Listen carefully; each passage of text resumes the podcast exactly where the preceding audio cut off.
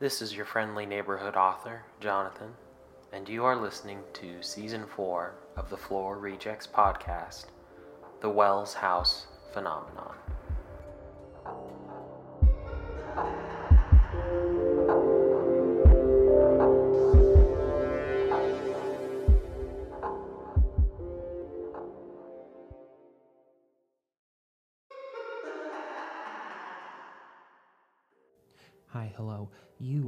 Watching or listening to the Floor Rejects podcast. I am your friendly neighborhood spray paint expert, Jonathan, and I'm bringing to you a new chapter in the Wells House phenomenon. If you're new here, whether it's the audio version of the podcast or the video version of the podcast, let me give you a quick refresher. Every week, we go chapter by chapter through a story. It's kind of like an audiobook, except I wrote it, I read it, and then I critique it as we go along. Um, we kind of started out with stuff I had written as a kid, as a teenager, um, which is when I had the most time to write. And now, every week, I bring to you a fresh new chapter, a first draft of a story. Um, then we go through it together. So last week we had chapter 11, in which Warren and Edward just kind of really upped their flirt um, romance game. They really went through a lot of um, a lot of cat and mouse toying with each other. It's very cute. Um, Warren kind of tries to flee, be by himself for a little while. He goes to the swimming hole, um, falls asleep there, and then as soon as he falls asleep, he wakes up in his dream. He realizes that now he can have a little time to just rest in his dreams because he hasn't been able to. And whether it's in his dream world or in the real world, he's getting tired um, he's getting weaker. And so, you know, he takes a nap. He's kind of enjoying the serenity both physically and mentally. And then Edward shows up. He kind of realizes in this moment that everyone around him can see his body, interact with his body when he's asleep. He cannot. Um, and so that's kind of where he learned a little bit more. Um, and then him and Edward kept progressing in their romance. We had, you know, the scene by the by the water by the swimming pool. Um, we had the scene by let's see, was this? Yeah, it was. yeah. There's the scene in the dining room in which they get a little hot and heavy, but Warren, even in his kind of sleepy, half modified state, um, his core kind of concepts are still the same, in which he doesn't number one, he doesn't really want to get super involved in a relationship with someone who's basically his employee. And he especially doesn't want to do it too quickly and and risk doing something that in the short term is very um, sexy, erotic, fun, and in the long term is going to end up just causing him headache. Um, and so he kind of puts the brakes a little bit, just is like, let's pause, reevaluate tomorrow when we're not you know, drunk on rich foods and horny. Um, but then Thomas kind of shows up in his dream after that um, and is just kind of like, I know what's going on. I can tell there's something else going on. Um, and that's kind of where we leave off is Warren trying to pretend trying to pretend to Thomas that he doesn't know what's going on. Thomas calling him on it and then saying, You need to trust me, and basically smashing a rock over Warren's head in his dream to facilitate him waking up because Warren is also finding that I guess the more tired he becomes, um, the more intent his body is on staying asleep. So the the more physical harm he can do to himself in his dreams and still not wake up because his body is tired. So without further ado, um, we're going to get into chapter 12. Uh, my audio listeners who have been here for a while, as you've probably noticed, there's been a, a lack of commercials. Um, that's on purpose. I kind of felt like I was jumping the gun a little bit and adding a little too much professionalism too quick. So we're gonna take a step back. My visual watch visual watchers You'll also notice that the camera's not tilting back forth six, seven different ways, and there's no beauty filter on me because we're going old school. Um, and by old school, I just mean I'm not putting my phone on a face tracking gimbal anymore because it doesn't work. If you are either listener or watcher, you'll probably notice a difference in audio quality. Maybe not worse, maybe not better. Um, but I am, if you're a visual watcher, you can see it. I'm using a lav, lav, lav mic um, just to test it out, see if it sounds okay. I've been using like a big snowball microphone, and this probably sounds weird, but it's almost too sensitive. Um, it'd be great if I was using it in a studio or back when I recorded in my closet, um, but that just doesn't work anymore. Um, and I there's too much too much surround sound. So we're gonna check, see how this sounds, and if it sounds okay, I'll keep doing it. Um, I probably won't keep it clipped to the brim of my hat. Uh, and yes, I am wearing a hat, audio uh, listeners. I am wearing a hat in this video, not because I'm one of those people who wearing a, a hat is part of their personality, um, mostly because I washed my hair on Monday night and then I slept on it with it still being wet into Tuesday. And then Tuesday, I just let it sit around with oil in it. And then I tried to put my curls back into it. And it's a long story, but underneath this hat is a multitude of sins. Um, and we're going to ignore them, and we're going to ignore that the only hat that I had that I could clip a lav mic to um, is unfortunately the one that says daddy on it. So without further ado, I think it's time to get into chapter 12 Bird of Prey. Chapter 12 Bird of Prey. Warren's eyes shoot open as he feels a sharp pain run down his spine. He reaches back instinctively and he yelps as he touches the area at the base of his skull. His skin is so sore that he's worried he can't remember what happened, as if it was a memory he lost in a fall and not the way he actually lost it. For a moment, he has a fleeting thought that he can't quite place, but it fades, and he gets up with the intent to spend the day lounging around Edward as he did whatever Lila asked of him. Breakfast was strange, though, as Warren wandered out into the kitchen. No one was there. Lila seemed to have made him a meal and set it out. It was still piping hot, with a small paper name placard next to it, but Warren found himself feeling oddly lonely, with no one to converse with.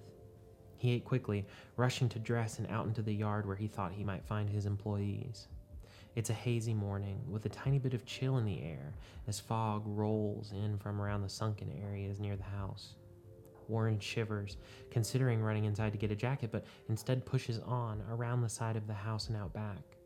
He thinks he might be able to hear quiet voices, not distinct enough for him to know who it is, but he heads towards them, and he can tell that they are coming from inside the barn the door of it hanging open just enough to let sound out. Warren crunches towards it, and as he gets close, the whisper stops suddenly, and he can feel a prickling at the back of his mind. He approaches carefully, not calling out. A scuffling sound comes from the barn when Warren pulls the door open quickly. Thomas is kneeling in the middle of the barn next to the trailer, his head down on the dirt floor, his chest heaving. Warren begins to rush towards him, but then a rattling comes from farther back, and shutters on the back breezeway are clacking hard against the building. Warren freezes, and Thomas looks up, his eyes swirling and pained. The color, normally a pale blue, is shifting, moving between blue and amber like an intense flame flickering in his head. A large cut runs across his forehead with blood running down the bridge of his nose and around his left eye. His right eye socket is swollen, his nose is crooked as if it was broken.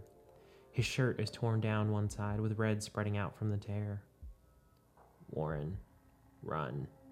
Thomas croaks. His head falls back down to his chest, the dirt under him turning muddy brown as blood dripped from his face and his fingertips. Warren does run, but towards the man, scooping his arms up and leveraging Thomas up to stumble beside him.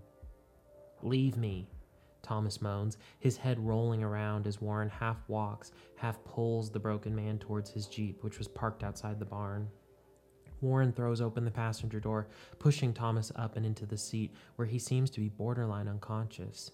Warren curses, realizing the keys are on his bedside drawer. He sprints to the house, through the front door, and past Lila, who's standing in the entryway, dusting a picture frame. Warren grabs the keys and ignores Lila and now Edward, who stands on the opposite side of the door, running as fast as he can towards the Jeep. He fires it up, spraying gravel against the barn as he peels up towards the house. Lila and Edward are standing, seemingly calm next to it, watching as Warren and a bloody Thomas fly past them.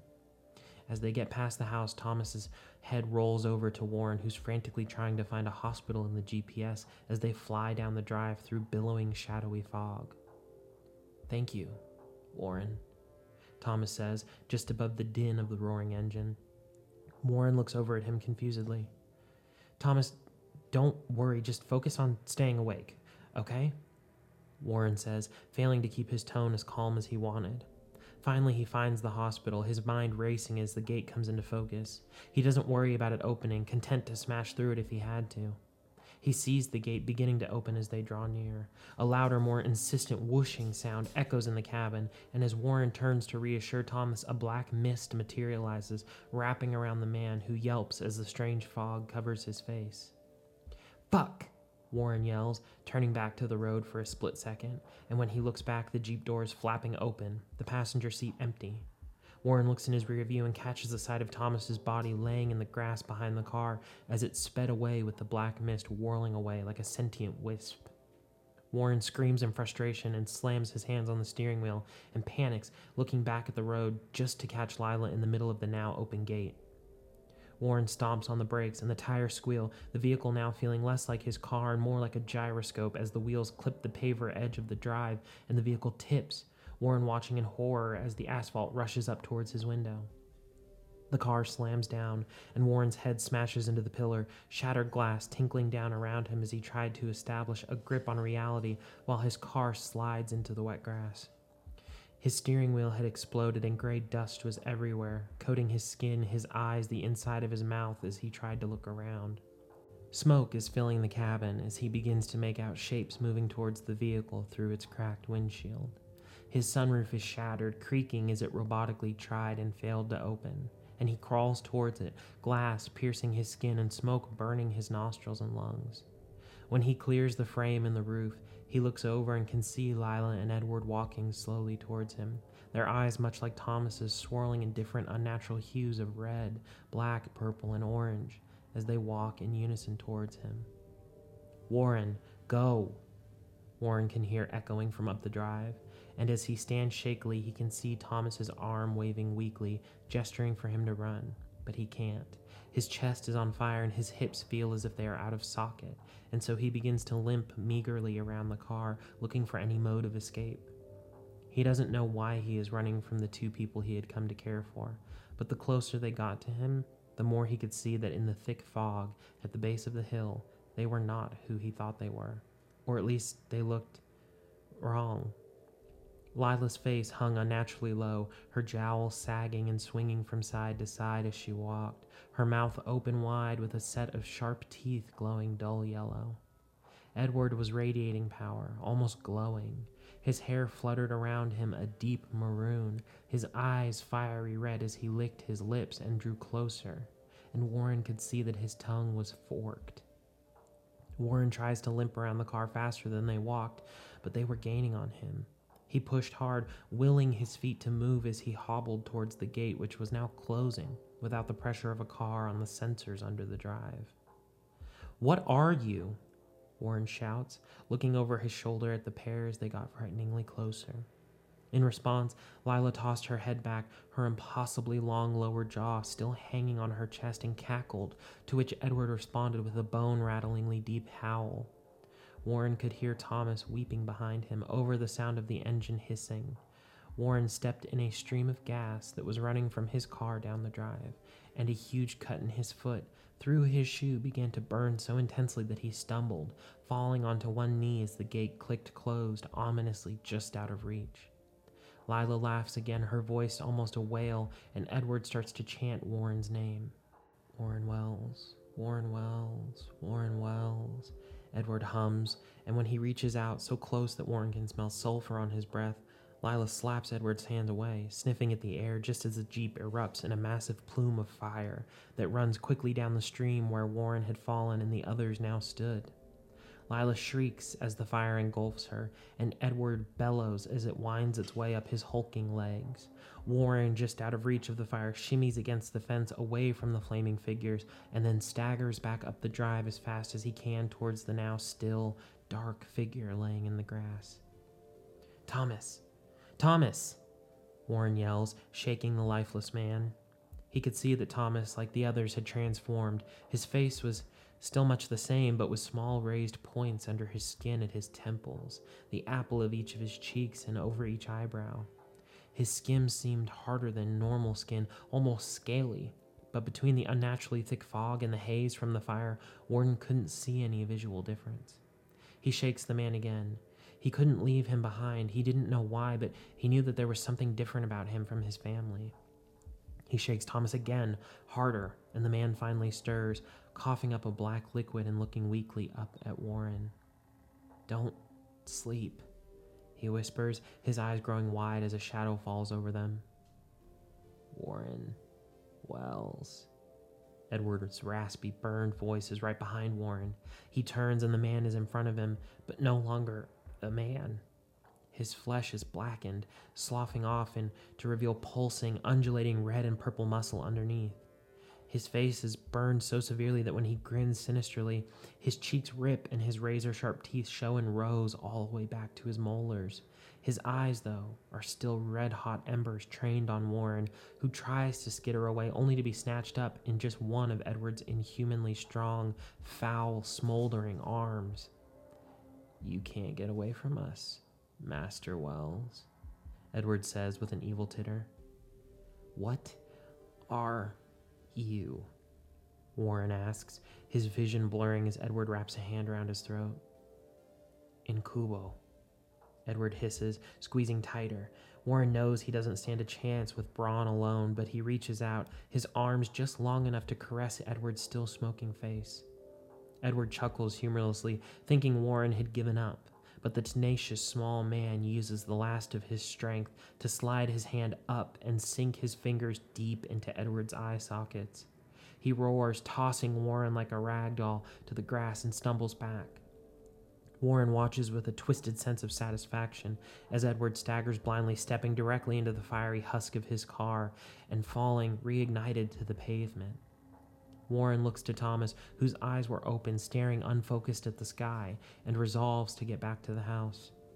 He moves as fast as he can, knowing that Edward wouldn't be down for long if the first round of fire hadn't stopped him, and after what felt like agonizing hours of running and crouching behind trees and urns, he finally makes it to the front door. But an idea hits him like a ton of bricks. He doesn't see either Lila or Edward near him, and he runs around back the house once again to the barn, this time sliding into the building without moving the door. His grandfather's trusty, rusty pickup was the most beautiful thing he had ever seen in that moment. And when he finds the key in the ignition, he can feel tears of relief roll down his cheeks. The engine cranks and cranks, but doesn't turn over. He tries again and again until he has to stop or risk flooding the engine and punches the steering wheel in frustration. Warren Wells. Warren hears Edward shout in the distance. He cowers behind the wheel for a moment before he feels a brush of wind on the back of his neck. He shivers, but then smells something strangely familiar his grandpa's aftershave. He looks around and confirms that there was no one else in the building, but the smell, so comforting and reassuring, gives him the courage to give the old truck one last try. He cranks it, and to his relief, the engine sputters to life. Yes! He yells, yanking the truck into gear and slamming on the accelerator. The truck crashes through the barn door, spinning out for a moment and fishtailing on the gravel before lurching up the hill. Warren whoops in relief, but is silenced as he crests the hill of the house and finds himself faced with Edward standing downhill from him in the driveway. Warren, without a thought, guns the engine and begins to pick up speed. Edward stands, his arms behind his back, calmly waiting as Warren hurtled towards him. Warren is bracing himself as he gets close, both feet jammed, one against the floorboard and the other against the pedal, ready to smash through the horrifying thing that stood in front of him. But then, as the gap got smaller and smaller between them, Edward moves slowly, drawing his arms out from behind him and pulls Thomas from behind him. Warren gasps in horror as the man he thought was dead now looked at him in horror in the headlights of a barreling truck. God damn it! Warren screams, slamming on the brakes, trying to maintain control as the truck desperately tried to spin out. He couldn't kill someone who he thought might be innocent. It wasn't in him to do it. The truck doesn't flip, but ends up sideways in the drive, the engine coughing and dying as Warren looked around wildly, trying to spot Edward. Just as he begins to think Edward had given up, left, or otherwise disappeared, the truck shakes, and a semicircle section of the roof is punched down on either side of the cab. Warren, shuddering in horror, realizes that they are hoof prints. Warren Wells, Edward whispers as monstrously long fingers wrap around the edge of the roof into the cab through the rolled down windows on either side of it. Warren scrambles to find a weapon, feeling frantically under the seat, under the dash for a weapon as he hears Edward's horrifying laugh getting closer to the driver's window. He finds an old club flashlight in the glove box, and when Edward's blackened face begins to sink down into view, Warren, with the last of his bravery, wails in pain and fear and swings with his eyes closed, the heavy flashlight connecting with a wet thud. There is a clattering as Edward collapses on the roof of the truck, and Warren slowly, carefully clips out of the open passenger window. He looks back for a millisecond and can only see what looked like giant bat wings laid out over the top of the truck before turning towards the gate. He knew he had to scale it if he wanted to get away, and he walked slowly, resolved to get to the gate, with enough strength to climb it or die trying. He passes Thomas, who was once again lifeless on the ground. He knew he would come back with help, but someone had to escape first. He passes his Jeep, now a noxious, moldering pile of plastic and wires. He then skirts carefully around Lila, who laid still on the asphalt where she had caught fire. When he gets to the gate, he tries again to pry it open, to no avail. Then he tries to squeeze between the bars, but he can't even get a leg through them. They're slick with condensation, so he knows he can't just shimmy up. He shrugs off his ripped up flannel shirt, then his t shirt, and ties them together in a knot, tossing one end up and over the upper horizontal rail. He takes a deep breath, grabbing the other side, and begins to muscle his way up, moaning in pain as all of his joints are pulled apart, and his bruised and battered body screamed for relief. He managed to get one hand up, gripping the upper rail, and then the other. He lets the knotted fabric hang limply as he musters enough energy to pull himself up. One, two, three, he counts to himself before pulling up with all his might. He gets himself up, his head and chest on the right side of the fence and his legs on the other side. Just as he tastes freedom, he feels a yank at his pant leg. He looks down with anticipation into horror, finds Lila, her now claw like hands wrapped around his left ankle. She pulls, giggling frightfully as Warren teeters the wrong way. He grasps at the slick poles, trying desperately to maintain his grip, but as Lila pulls, she begins jumping, bouncing, and laughing gleefully as she dragged him back down. He roars, trying to stay up, fighting to stay away, but he's no match, and with an agonizing impact, Warren comes to rest in the wet, cold grass at her feet. She smiles down at him, her face only half charred, the other half pink and horrifyingly glassy, all of her hair gone. Warren Wells, you cannot escape us, she says, her voice like sandpaper. Warren, winded and broken, looks up dumbly, waiting for his death. Do it! He yells, and he stares down at her, her eyes gleaming. Stupid, stupid boy, we can't kill you. Yet, she spits as Warren begins to hear wings flapping in the distance. To his never ending horror, Edward lands massive wings sprouted from his back. His eyes are nothing more than black and red holes, and Warren wished he had the energy to scream. Want me to do it, Mother? he asks, his face pointed at Warren even though he had no eyes.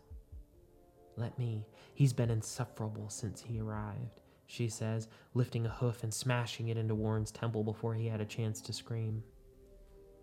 For the first time in his stay at the manor, Warren didn't end up in a waking terror or some sort of idyllic daytime fantasy. For the first time in months, as Warren was carried back to his bed in Edward's once comforting arms, he slept. He was at peace as his little world burned and the people he had once trusted plotted over him, deciding how to break him the easiest. Okay, I'm back. And I want to tell you about seven things. Number one, I hate having this wire tucked behind my ear because every time I move it, I feel it pull. And it's super annoying. Um, number two, my hat is very itchy. That seems like it's not that big of a deal. Like, just go change it. But the amount of rigmarole I gotta go through just to like get this camera so that you don't like see the top of my computer and see the like naked bodies on the wall behind it's like a whole thing. So let's let's I just wanted to get that off my chest because you can probably see on my face while I'm reading if you're if you're watching and maybe if you're listening you can hear it a little bit of annoyance, but I'm really trying to recenter myself and and keep the joy in doing this because to me it's it's worth it once I start reading and getting into a story. And even when I'm kind of stumbling over clunky phrases that I've just never read out loud and that I am realizing in the moment don't work I still love it. I still like reading what I've written. I like picturing what I've written and seeing the story come to life in my own head. Um, so it's it's fun uh, but let's talk about this chapter. So it's kind of just a part two to um, chapter 11, in which Warren goes to sleep, um, deals with Thomas. Thomas kind of confronts him and then smashes his head in, right? We're starting to pick up steam. It's not chapter after chapter of just monotonous flirting, monotonous kissing, monotonous will they, won't they? We know that they will, but now will they or won't they? Because this has all happened during Warren's waking hours you know and I know that if he falls asleep, if he goes through whatever reset it is that falling asleep is for him, it, his memories can just be wiped away. Whether it's his memories of his dreams, whether it's his memories of um, the day, whether it's his memory of what people look like, it's all subject to change. And what we're understanding now is it's at the whim of Lila and Edward and maybe Thomas. Um, but it's this is the first time in real life that he's kind of confronting this horror. And we've seen where he's gotten glimpses of his memories that he can't remember during the day. So I wonder, because I haven't written it yet, will this come back into play?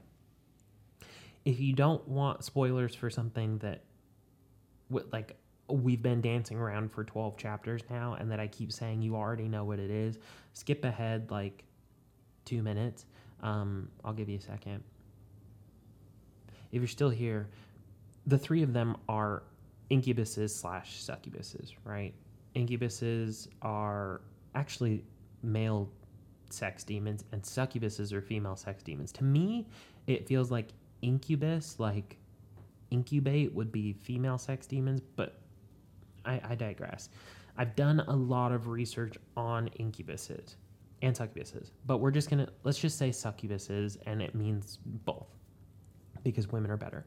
Um, so when it comes to succubuses, um, the earliest written record of kind of their manifestation is in ancient Mesopotamia in cuneiform. Um, they are called Ardat Lili and Ardat Lilu. Um, those are the male and female, like parent sex demons. They're actually mentioned in. Um, Jesus Christ, what's the name of that? I, it's so famous, and I've read it a bit. The story with Oedipus. They're in the story with Oedipus. Um, and I'm I mean, I've read it. I've read it. I don't remember what it's called. The story with Oedipus. They're in there. Um, and the thing about sex demons is that kind of throughout history, cultures that have never interacted with each other all have these accounts of the same things. So if you believe in demons, or you believe in like a central kind of uh, one central religion or extra extraterrestrial or or out of this out of this plane existence one central form of them, then sex demons, succubuses, have existed simultaneously through every culture as they've begun forming before they formed the culture before them, the the the each and every great um, religion, culture, group of people has had these recorded demons that come to visit them in the night, right? That come to steal their seed, that come to impregnate them. Now, I can hear you in the distance saying, Jonathan, don't incubuses and succubuses practice in the RAPE? Some say yes. Some cultures say No. Here's the fun part is I can take because that's kind of a small um, part of what they do. Because their whole thing is they're kind of like sirens in that they attempt seduction. They attempt to willingly coerce their victims. We're using the term victim is just like you get what i'm saying. They they attempt to do it um, peacefully willingly right? And it's kind of if you look at it as a strictly religious thing it's just sort of a morality lesson, right? The weakness of, of the flesh, of being tempted by these sexy demons in your sleep. There's other interpretations of them in which they are what scientists, what historians that aren't really looking at it from a religious standpoint see. And you probably know all this, and I'm just telling you stuff you don't care about that you already know. But what a lot of people understand them as um, you know how some if you've ever had sleep paralysis i've only thankfully had it a couple of times. Um, sleep paralysis oftentimes there's this like sleep paralysis demon right? It's this like you're frozen you're laying in bed you're frozen you can't move you can't really do anything you're just kind of looking around and from the corner of your eye you see a figure standing in the corner of your room. I've seen it. It's it's probably the most instantly terrified i've ever been in my entire life um, and I'm getting chills just thinking about it. But that's kind of, if you recall the first, like in the third chat, second chapter, third chapter, Warren's first couple of nights when he's sleeping, he's suffering from sleep paralysis. He's suffering from sleep paralysis and the, you know, the demon standing in the corner of the room. Here's the fun part, and we're gonna do a little bit of spoiling here. So if you're just coming back in, and you don't want spoilers, go back out for another like two minutes. Okay.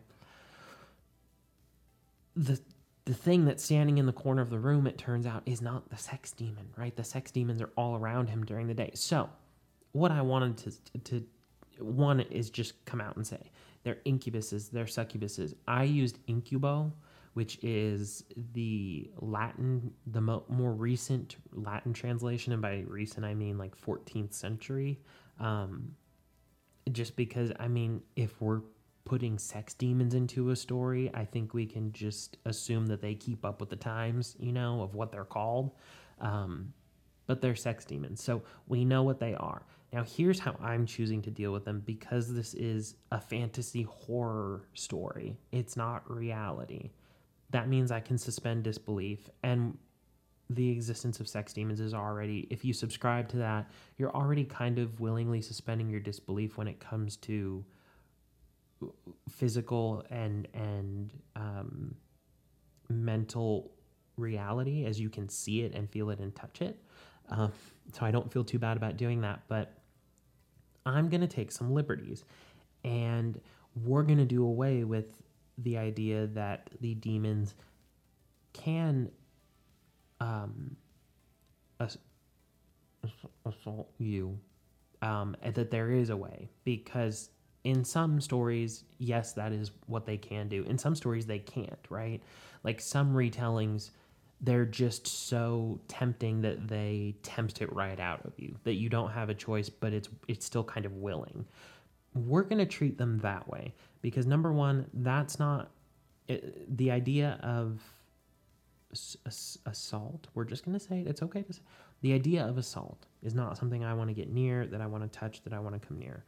But what I kind of do find interesting and funny, and what I'm trying to do and and approach, is number one, not having my dog upstairs barking. Number one is uh, take this like obviously appropriated like just a, a, regular mental thing that happens to people that's been appropriated to be like some form of um, religious instruction or religious example of like the weakness of the flesh, of how um, demons are everywhere, of how regular you know um, nocturnal emissions or regular um, sexually erotic dreams or night paralysis is a form or interpretation of the weakness of our brains or of temptation or of sin. Take that, apply it to a queer person, a queer protagonist, and then say, okay, here it is, but we're going to take all the power away from the demons, right? If you're just coming back, skip two more minutes. We're, we're still talking about it. So we take all that power away, right? All they can do, they have, our demons, our incubuses and succubuses, they have to acquire the seed willingly. And I'm saying seed, do I mean come? Yes, I do. That's kind of the whole thing, right? Here's the other fun part, okay? Here's the fun part. Here's what I absolutely love, what kind of inspired me to think about this, right? All of all of recorded history, all of the kind of more ancient, older representations, forms, descriptions of incubuses and succubuses are completely heterosexual. There are no examples of a, of an incubus coming to a man in the night or a succubus coming to a woman in the night. It's always an incubus comes to a woman and a succubus comes to a man.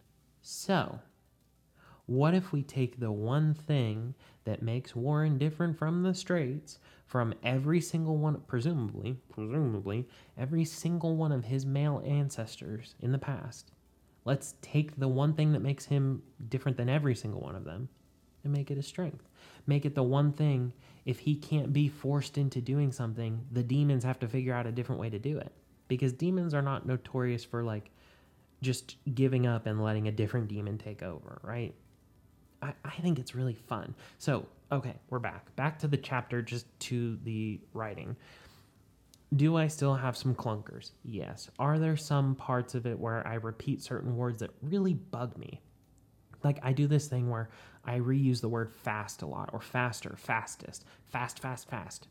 I love um, adjectives. I love to describe things as they're happening flowery language is my, the is my horcrux. It is the bane of my existence. I will write things flowery until the day I die. I digress, though. I think I'm doing a little better.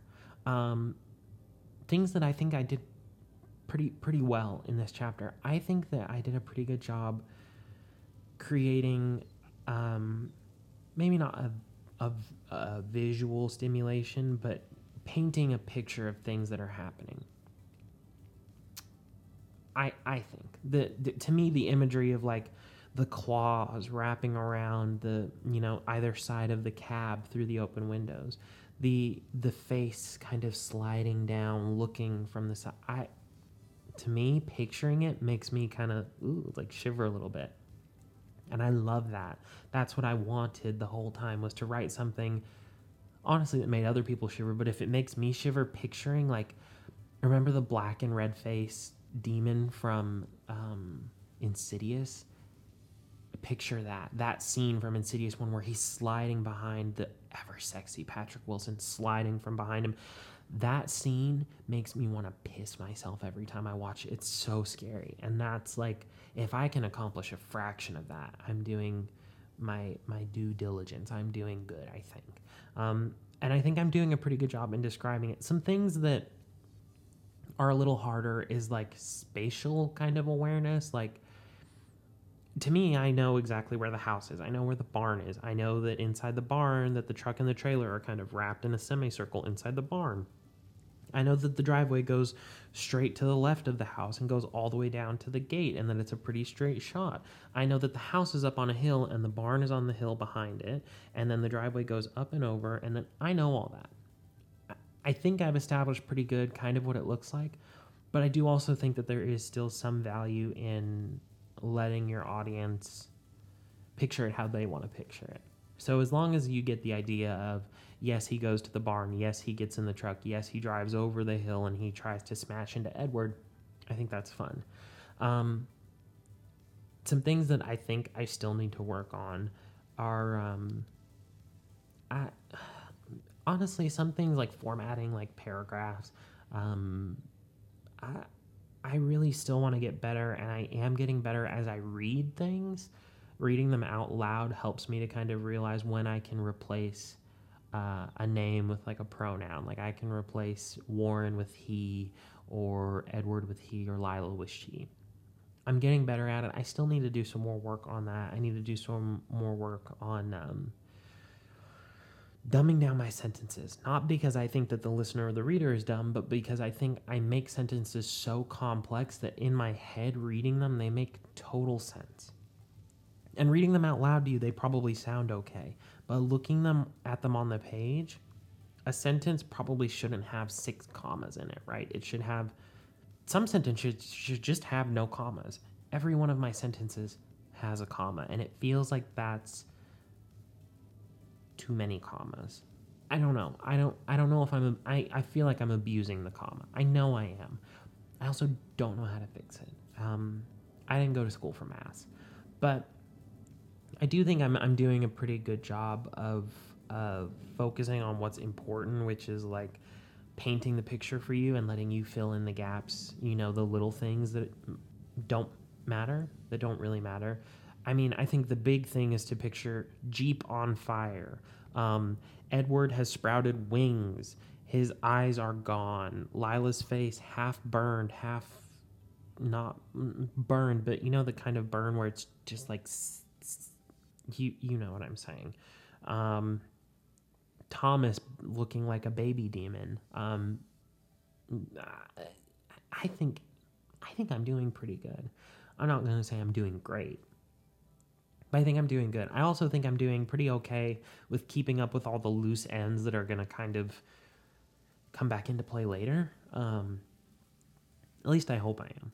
You know, that's that's all I can really hope for. But if you listen to the spoilers, now you kind of understand where I'm at, why I'm excited, what, why I was like excited to kind of take something that we're we're used to hearing about, that we're used to hearing in different forms, right? In um, coronavirus.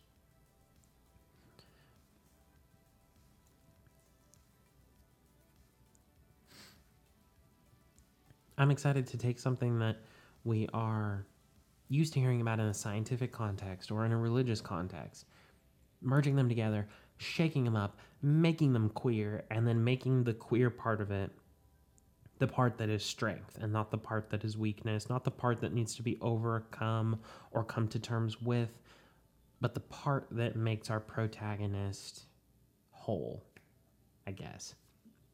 So, I'll be back next week with chapter, lucky chapter 13. Um, I just like looked at my clock thinking, oh, is next week, Friday? it's Wednesday the 13th? No, I'm a stupid, dumb idiot. Chapter 13, um, we're starting to pick up speed here, but I think next week we're going to figure out what the new plan of attack is, or if not figuring out what the new plan of attack is, because there will be a new one, at least figuring out what the aftermath is.